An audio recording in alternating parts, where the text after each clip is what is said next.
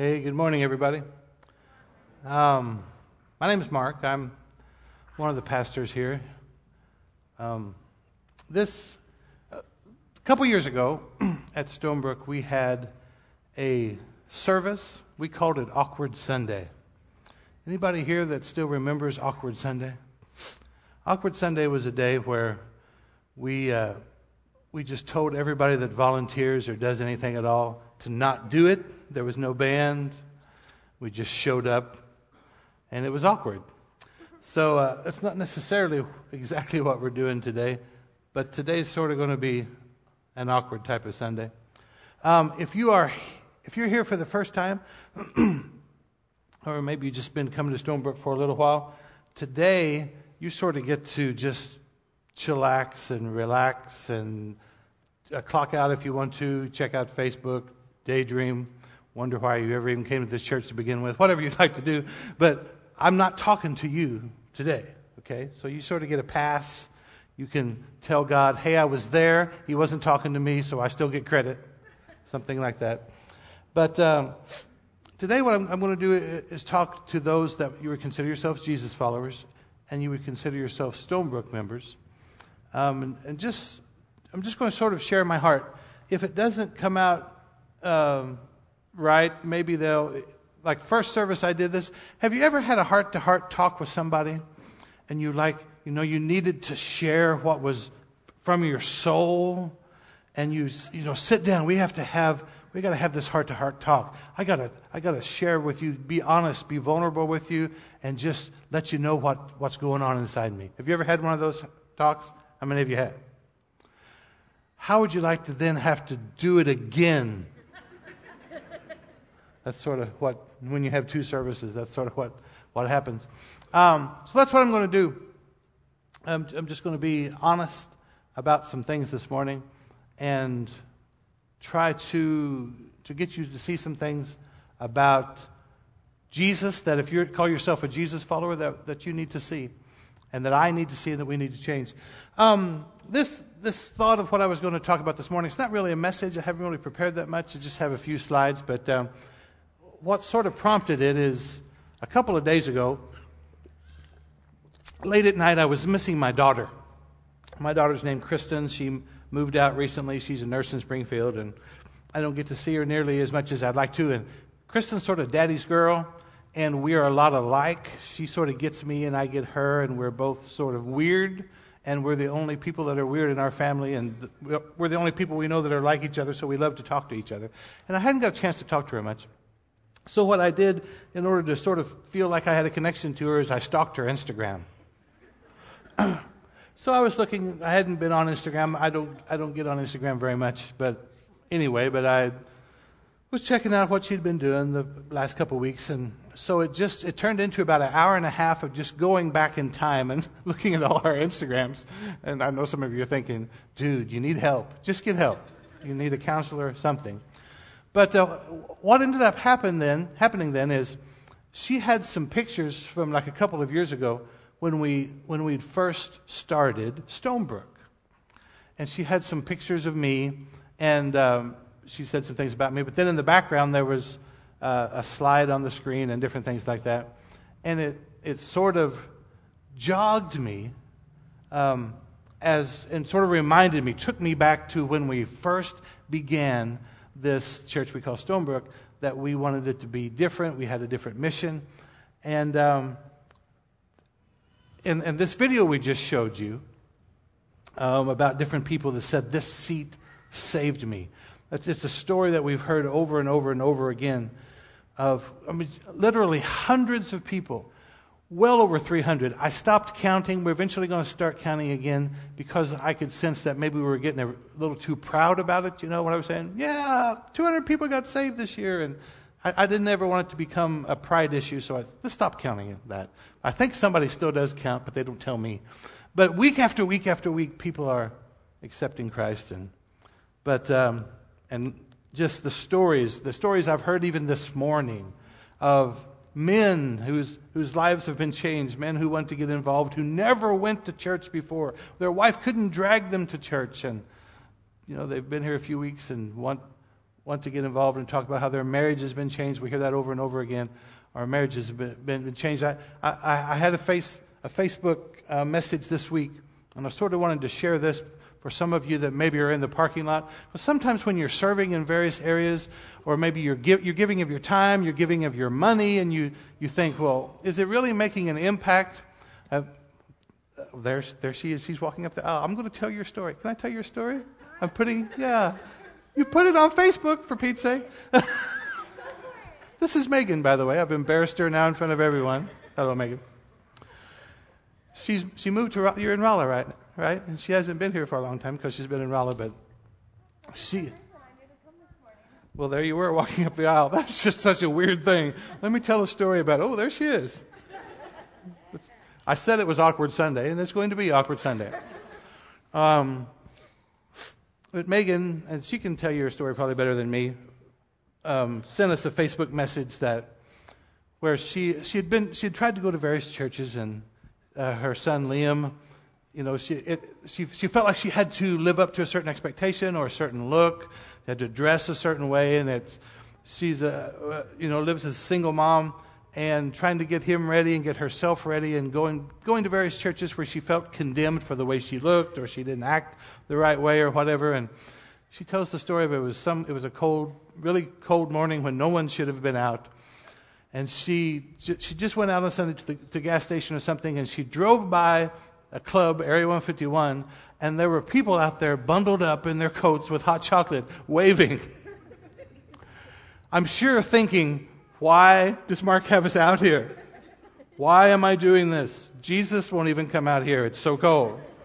And um, Megan simply said, if those people are crazy enough to be out here in this freezing cold waving, I have to stop and see what this is all about.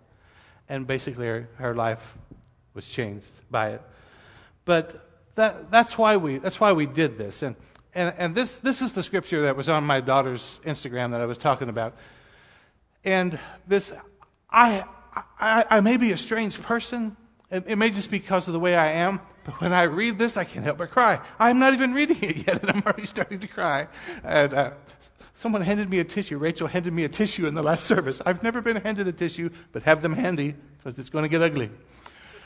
This is uh, from, from the book of Mark. It says later, Levi, it's, Levi's another name for Matthew, Jesus' disciple, invited Jesus and his disciples to his home as dinner guest. Along with, what's the next word? Many. I can't get through this. oh, I have to laugh so I don't cry so hard. And, and when I was stalking your Instagram, I sat there on the couch at 2.30 in the morning just crying for like five or ten minutes because I was like, yeah, yeah, Okay, I'm sorry, I'm going to read it. Many tax collectors and other disreputable, what's the word?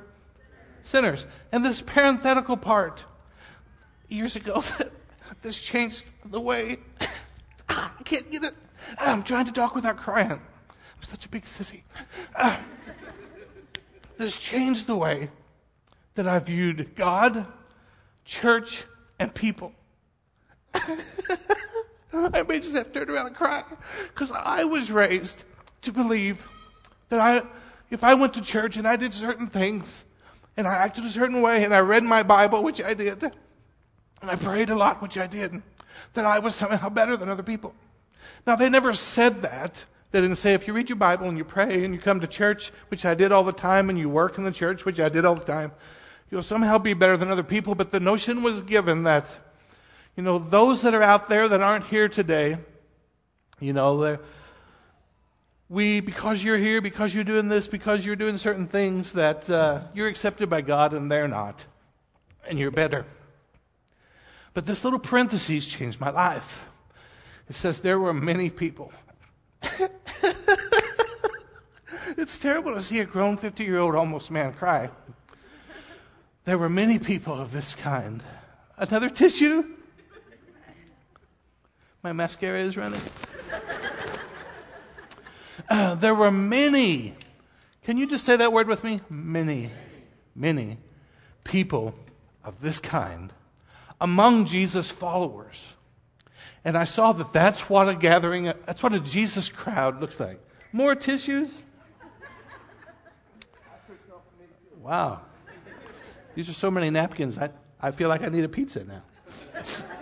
there were many, many people of this kind among Jesus' followers.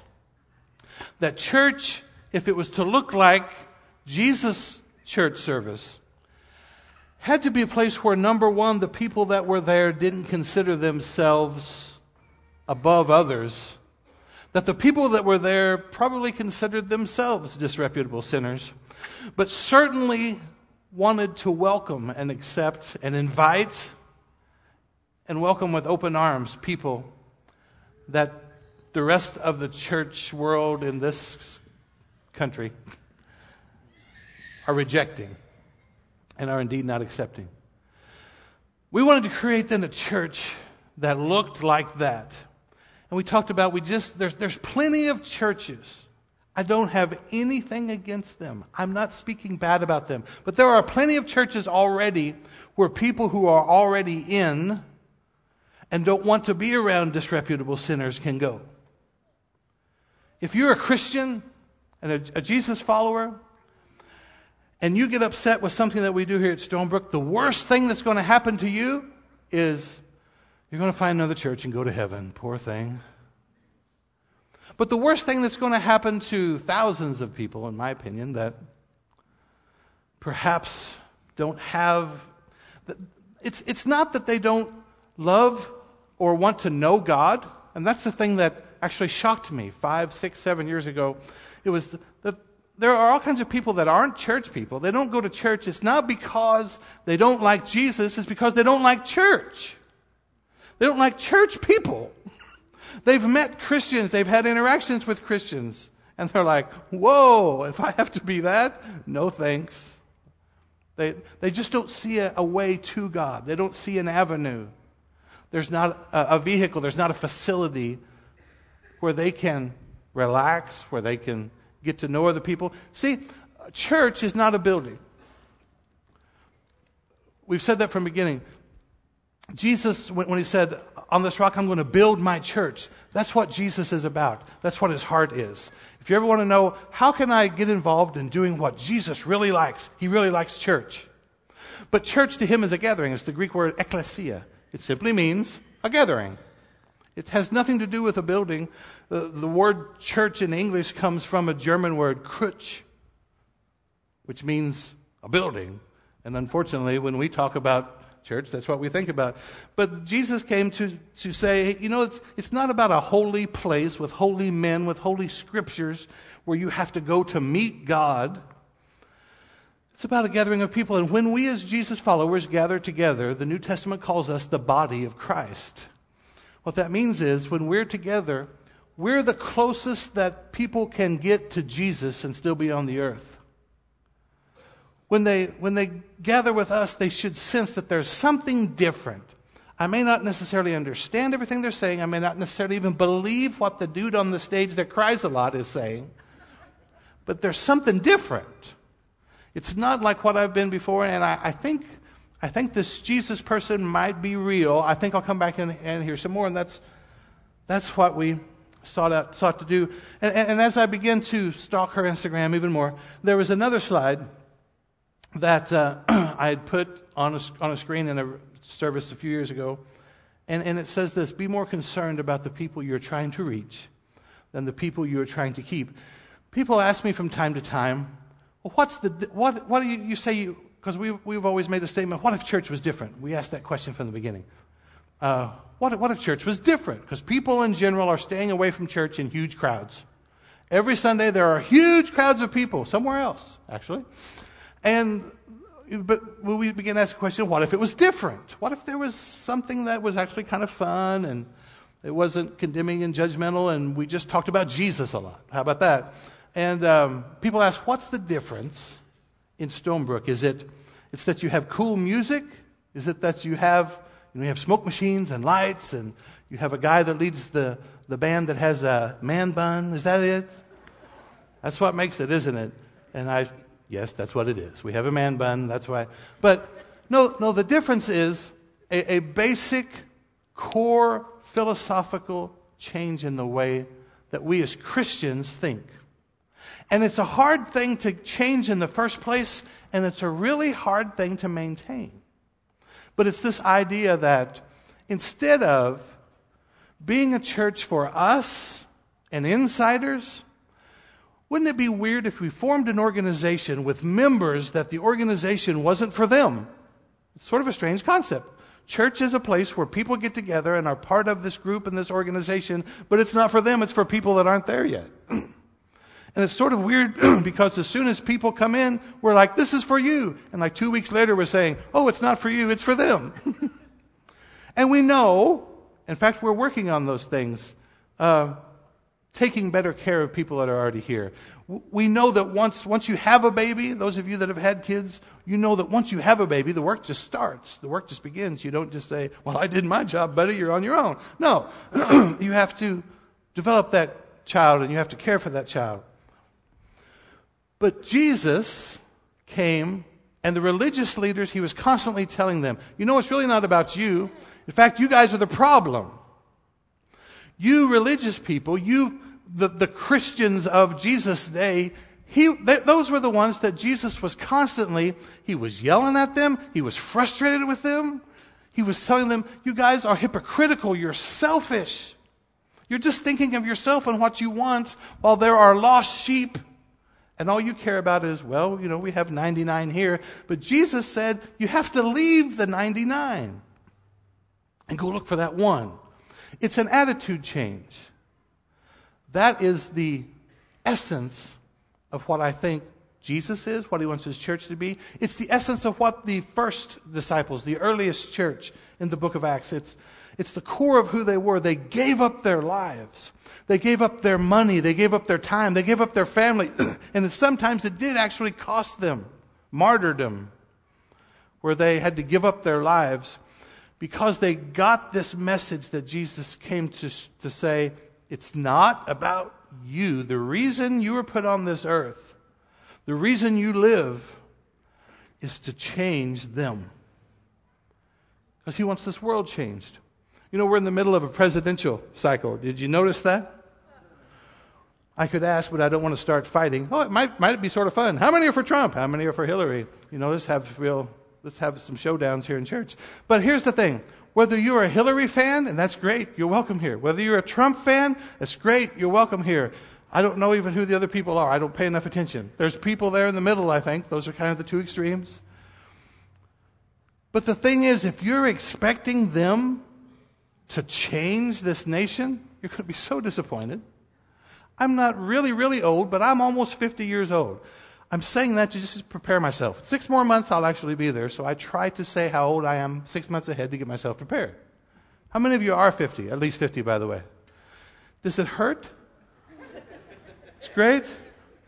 You, Yvonne, I, you look great for 50. You look marvelous, darling. Um, so, but, so I'm trying to prepare myself. But I've seen lots of presidents of all different flavors conservative, liberal, anything you want to mention Nothing changes, okay? America is not going to change because whoever gets involved. I'm not saying don't be involved in the political process, and please go out and vote. Yes, amen, but it's not going to change this country. The only thing that will change people, this country is like we showed in this video where they said, I was this, and I was lonely, I was searching. We, uh, so many, so many stories I, I told Megan's story, but I could tell, I could sit here and tell stories for hours of people that say, we, we had an email just two weeks ago from a lady in North Carolina. She's never been to Stonebrook. She emailed and said, Stonebrook has changed our marriage. She's never been here, but her husband was here for three months, uh, taking an engineering course out of Fort Leonard Wood. She said, It's revolutionized our marriage. We've been changed. Thank you for what you do. Over and over. And over again, that happens because the only thing that will really change people is their hearts being changed. You can't legislate it. You can't, sure, make whatever laws you think will help the, the, the natural things. Great. But the only thing that will bring permanent change, the only thing that will make our community, your workplace, uh, the, the county that we live in any better is people's hearts have to be turned around by a relationship with Jesus. Now, the trouble is, how do you do that? First of all, you have to be more concerned about the people you're trying to reach than the people you're trying to keep.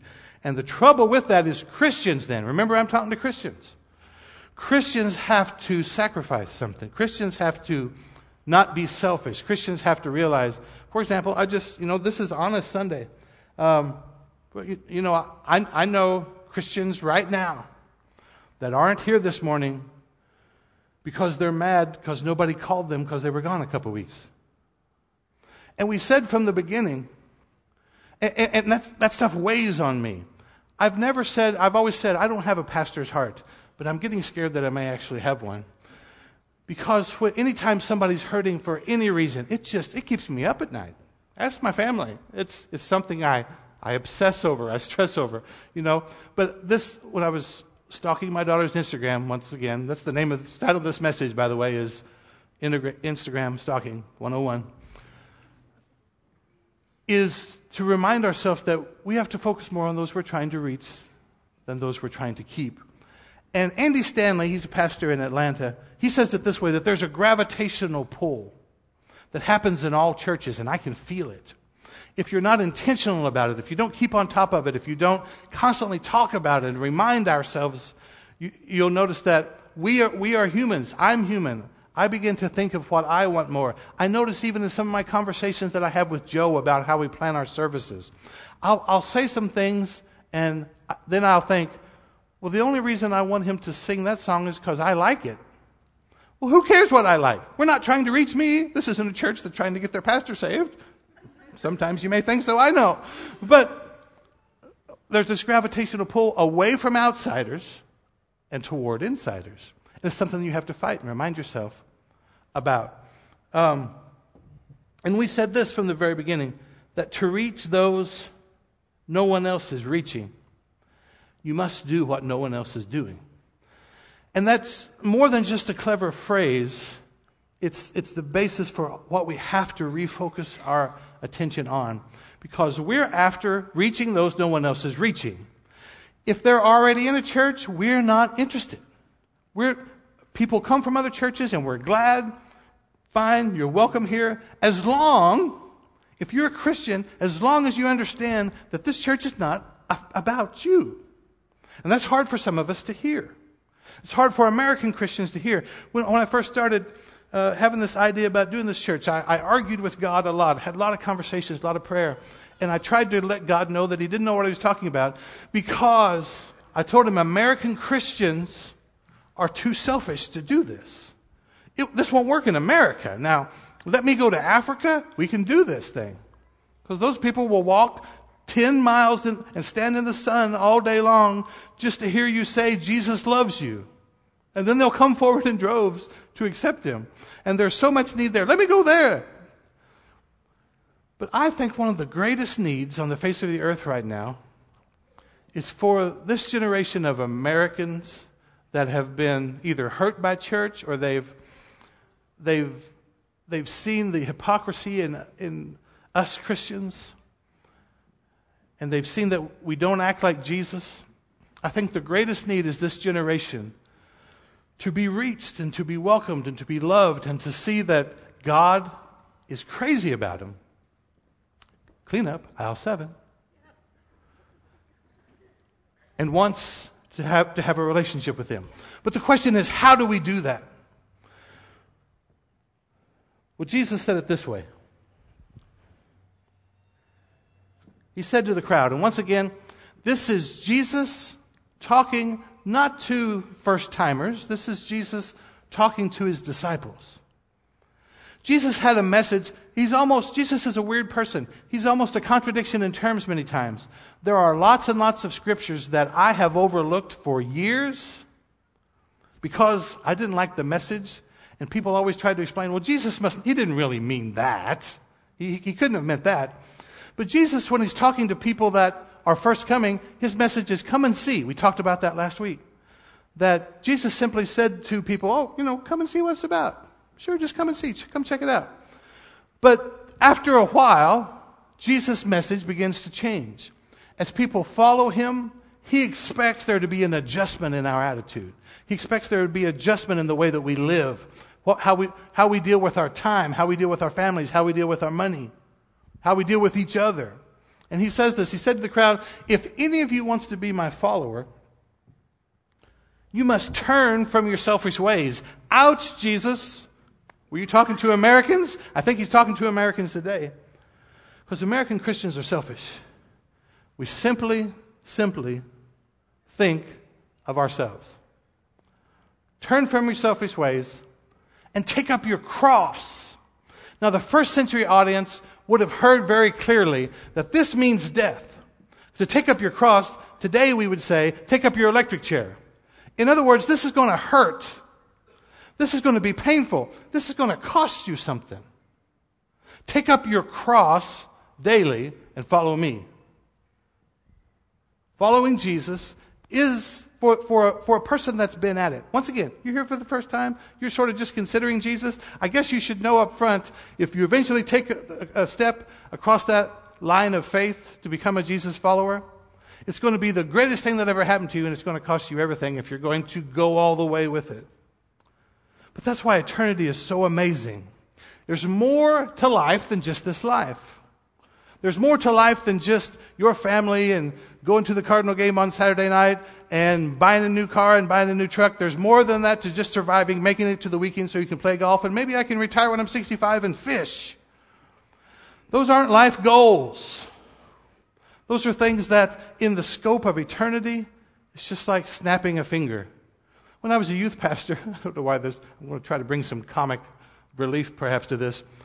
You know, the Bible says in the book of James that our life is like a vapor. Have you ever read that? And when I was a youth pastor, I was always trying to get the kids' attention. And I, I remembered a story once that in, in, Victorian times, I don't know if you've ever read this, sometimes ladies would like pass out on the couch and they said they had the vapors. Well, what it means was they needed to fart. And so I explained to the kids, your life is like a fart and they've never forgotten it. Some of them are 40 years old. And they'll say, you know, I'm always, I always remember that when I think about my life and I start planning my goals. I remember that Mark said, my life is like a fart. Some of you are just surprised you said fart in church. Would you like to join me and say that? One, two, three. Yeah, some of you are too holy to do it. You just wouldn't do it. But Jesus said it this way. He, he goes on and he says, if you try to hang on to your life, you will lose it. But if you give up your life for my sake, you will save it. The message that Jesus has to you as a Christian today is you need to give up your life. You need to take up your cross. You need to turn from your selfish ways. And if you don't know of any selfish ways that you have, that's the first step in recognizing that, hey, I have some selfish ways. There's some things where I'm only thinking about me. There's some things in my relationship with God, in my relationship with my church, even, to where perhaps I'm not really getting what we're about because I'm just thinking about me and what I want. Paul, the Apostle Paul, said it this way, and, these are more, more than simply words you pass over. And also, here's, here's another thing. My, I, I've had people say, because sometimes we'll get in conversation with maybe people that are closer friends or closer relationships, and they'll talk to us about Stonebrook, and they'll ask different questions. And I, Jeannie and I will talk about, you know, the things that we do and the things we've given up and how, you know, we, we work from daylight till dark and never have a day off and all these different things like that. And they're like, well, that's, you know, you're called to do that. that that's your calling. Do you know that's not really a New Testament? In the New Testament, we are, th- that distinction between priest and layman, between priest and parishioner, is eliminated. We are all, that's, that's why, you know, I hear Christians many times saying, ah, you, you, know, you know, you just can't win this culture to Jesus. The world's, you know, the world's going to hell in a handbasket. Satan is taking over or whatever, all kinds of different statements they'll make. And, you know, things are just going downhill. I hope Jesus t- uh, returns quickly and takes us out of this mess. That is such an un-Jesus thing to say.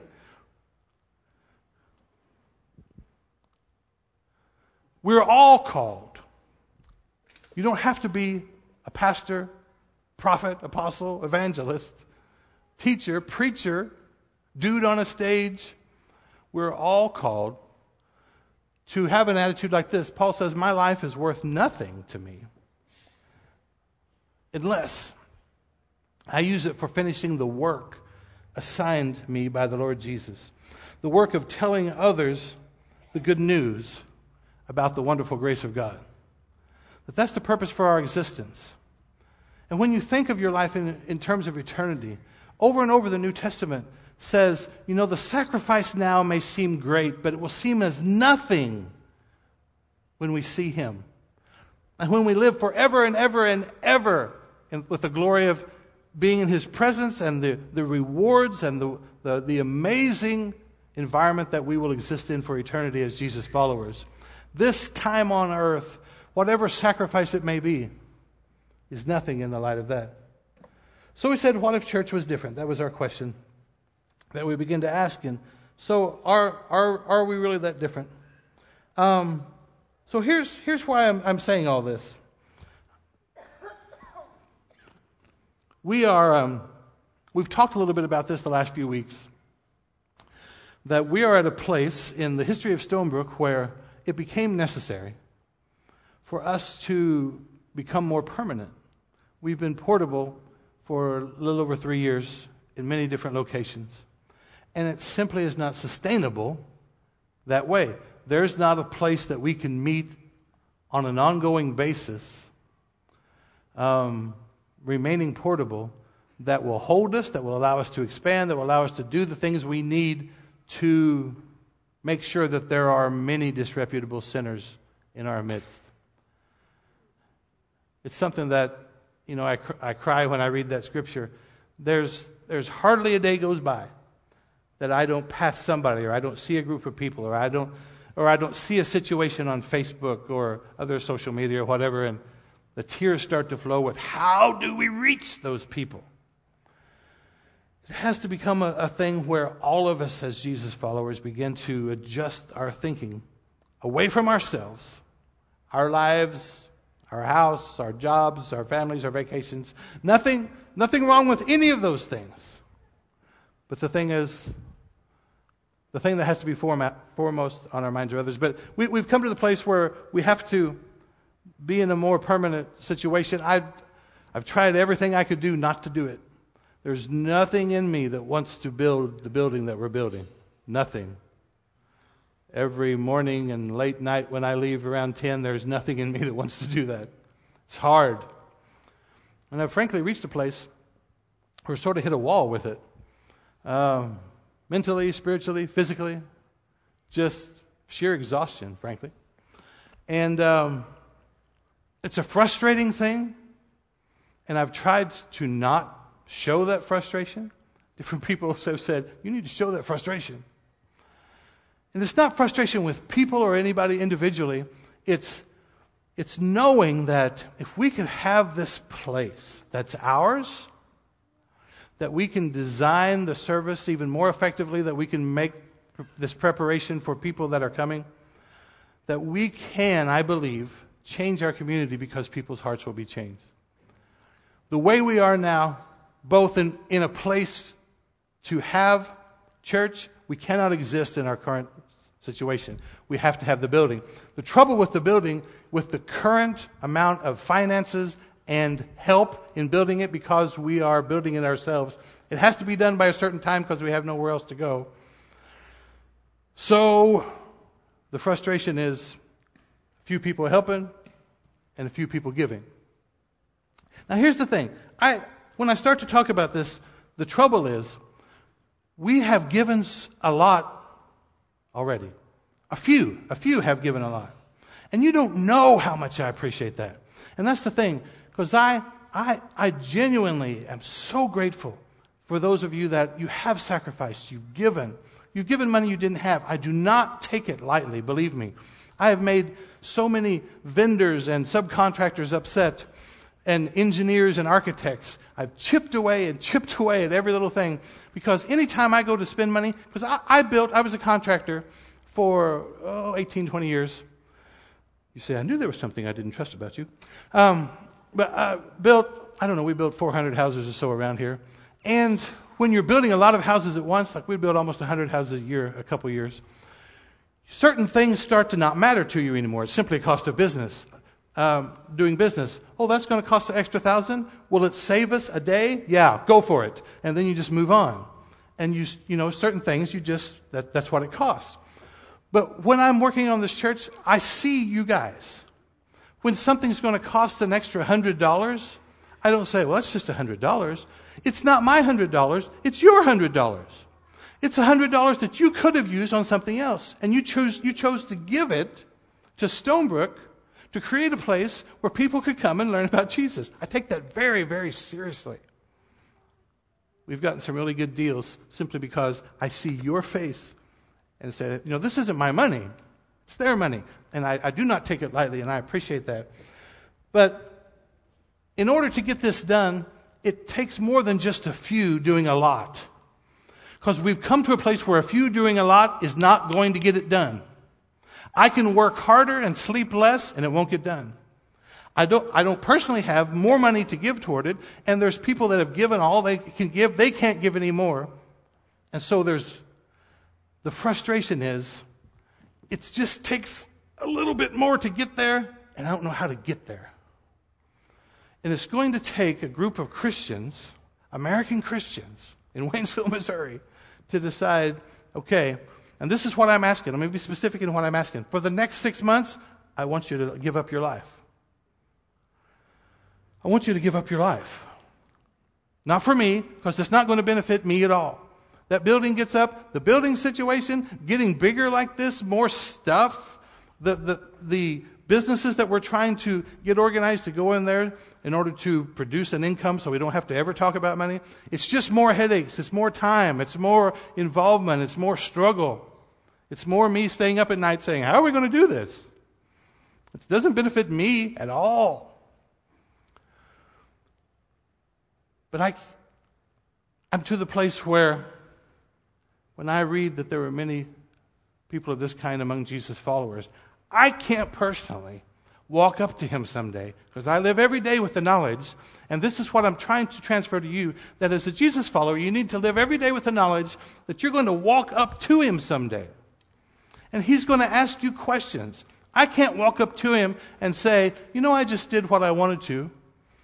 I just, you know, I, I, wanted that new thing, or I, I needed to go out uh, every Friday night to this expensive place or whatever, and I didn't care about them. And so we couldn't get it done. Sorry. Thanks for all you did for me. Thanks for that dying on the cross thing. Appreciate that. And I'm not trying to guilt people into doing something. I'm really not. I hate that. And I hate that it even sounds a little bit. I hear myself sometime and I think, ooh, it sounds like you're trying to, you know, hey, Jesus died for you. Don't you think you should do something? It's not what I'm trying to do. But we've got to get to a place, if we're going to do this, and, and that's the bottom line. If we can't get the building done, Stonebrook is over. It's just the way it is. It won't, there's, no, there's no other place to go. There's no other way to do it that I know of. You know, you can't meet out in the middle of the interstate. I guess you could, but you won't have that great a crowd, and people won't be able to hear you preach. So, so here's the deal. Go ahead and put that up, that uh, saveaseat.org. What we're asking everybody to do, and let me be as clear as I can, is in order to get the building done, what we need is a thousand seats to turn green. And the way a seat turns green is if a thousand people save a seat, buy a seat, however you want to say it, 200 bucks. I believe we'll have the money to finish the building. So there's a lot of different ways to do that. You don't have to have, number one, $200 today. It's something $10. And, and here's the thing that I'm doing I have cousins and aunts and uncles that they don't necessarily like me that much, but they would, if I send them a letter, they'd give me $10 just for me to stop annoying them. You know what I'm saying? And they don't have to have the $200. $10, $20, $30 here, it eventually adds up. There's people that could buy a whole, whole row, a whole section. Fine, that's great. But what we want is everyone everyone to be involved in it. It's the only way that I know to get there. I simply don't know any other way. So I want you to know that the need is there. I've had uh, other leaders say to me, and I've found it to be true. I think people just don't know. They show up every week and everything's still working, everything is right, and they don't know the struggle and the sacrifice that if you are making behind the scenes to make this happen, that in order for it to continue, that has to spread beyond a few to many to get that done. So, I'm simply asking over the next six months can you give up your life so that many disreputable sinners will have a place to meet and hang out with Jesus? And that's what I'm asking, both financially and with actual help on the building. Because we're, we're sort of hitting a place with that, even where the few that are working on it, it it's hard to keep them encouraged and motivated.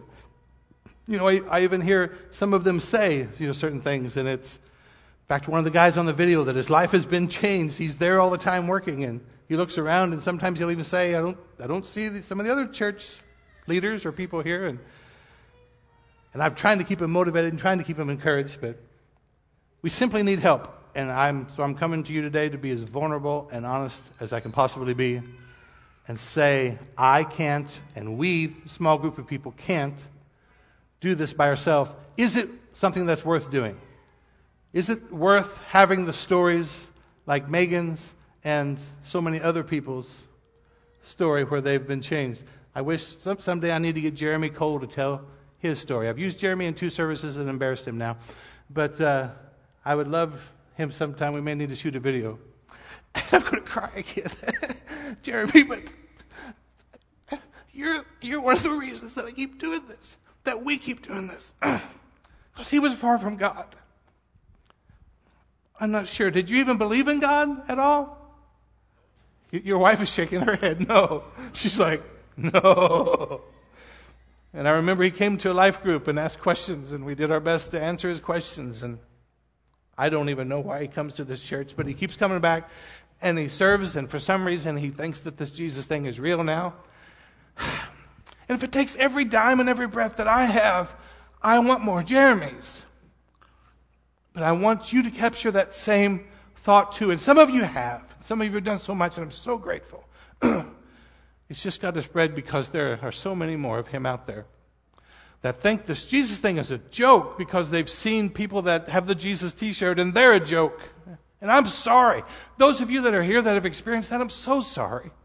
I'm, I'm, I'm a little sorry that this is the Sunday you picked to come to Stonebrook for the first time. You're like, see, that's how Christians are. They put up a thing and they want me to buy a seat. Why am I here? Please come back. Well, like the 13th of September. Come back. We're starting a new series. It'll be great. I won't cry on the 13th of September, I promise. But that's what I'm asking. um, get your friends involved, get your family involved. Get on Facebook. Tell people, hey, this is what we're doing. This church has affected me. Maybe you have the money, maybe you don't. Tell them, hey, I don't have the money to do this, but it's really changed my life. Would you help us with this? We just need a little bump and we're there. And I think it'll change this world. So I'm going to pray and try not to cry during my prayer. You're welcome to cry if you want. You may cry because of this sermon that poor guy, that's as good as he can do. Bless his heart. But um, I, I want to pray for us as we leave, and I want, I want you to take action. I want you to give up your life, get involved, and help us do this thing. Father, in Jesus' name, This, this, this is sort of an awkward thing. Jesus, I, I watch you as, as you talk to crowds in different ways. Sometimes you acted a certain way and you said they were so welcome, but then the religious people, the people that should have known God, that were acting so hip, hypocritical and selfish, I saw you just blast them. And I don't want us to be a, a part of that crowd, sir. I want us to be changed. Help us You've given us your Holy Spirit. We, we've decided to be like you. We've decided to follow you. Help us to change our mindset. I have so much in me still, Lord, that is so selfish, so self centered. Help me to be more like you. Help us together as a family, as the body of Christ here in Waynesville, to be an example of who you are so that people will sense there's something different about who you are and come to know you. Because that's what, that's what we're after. We want people to have a relationship with you. Help us to do that. Help us to prepare a place for that to happen. We love you, sir, in Jesus' name. Amen. Thanks, guys, for hanging out today. Have a great week. We'll see you next Sunday.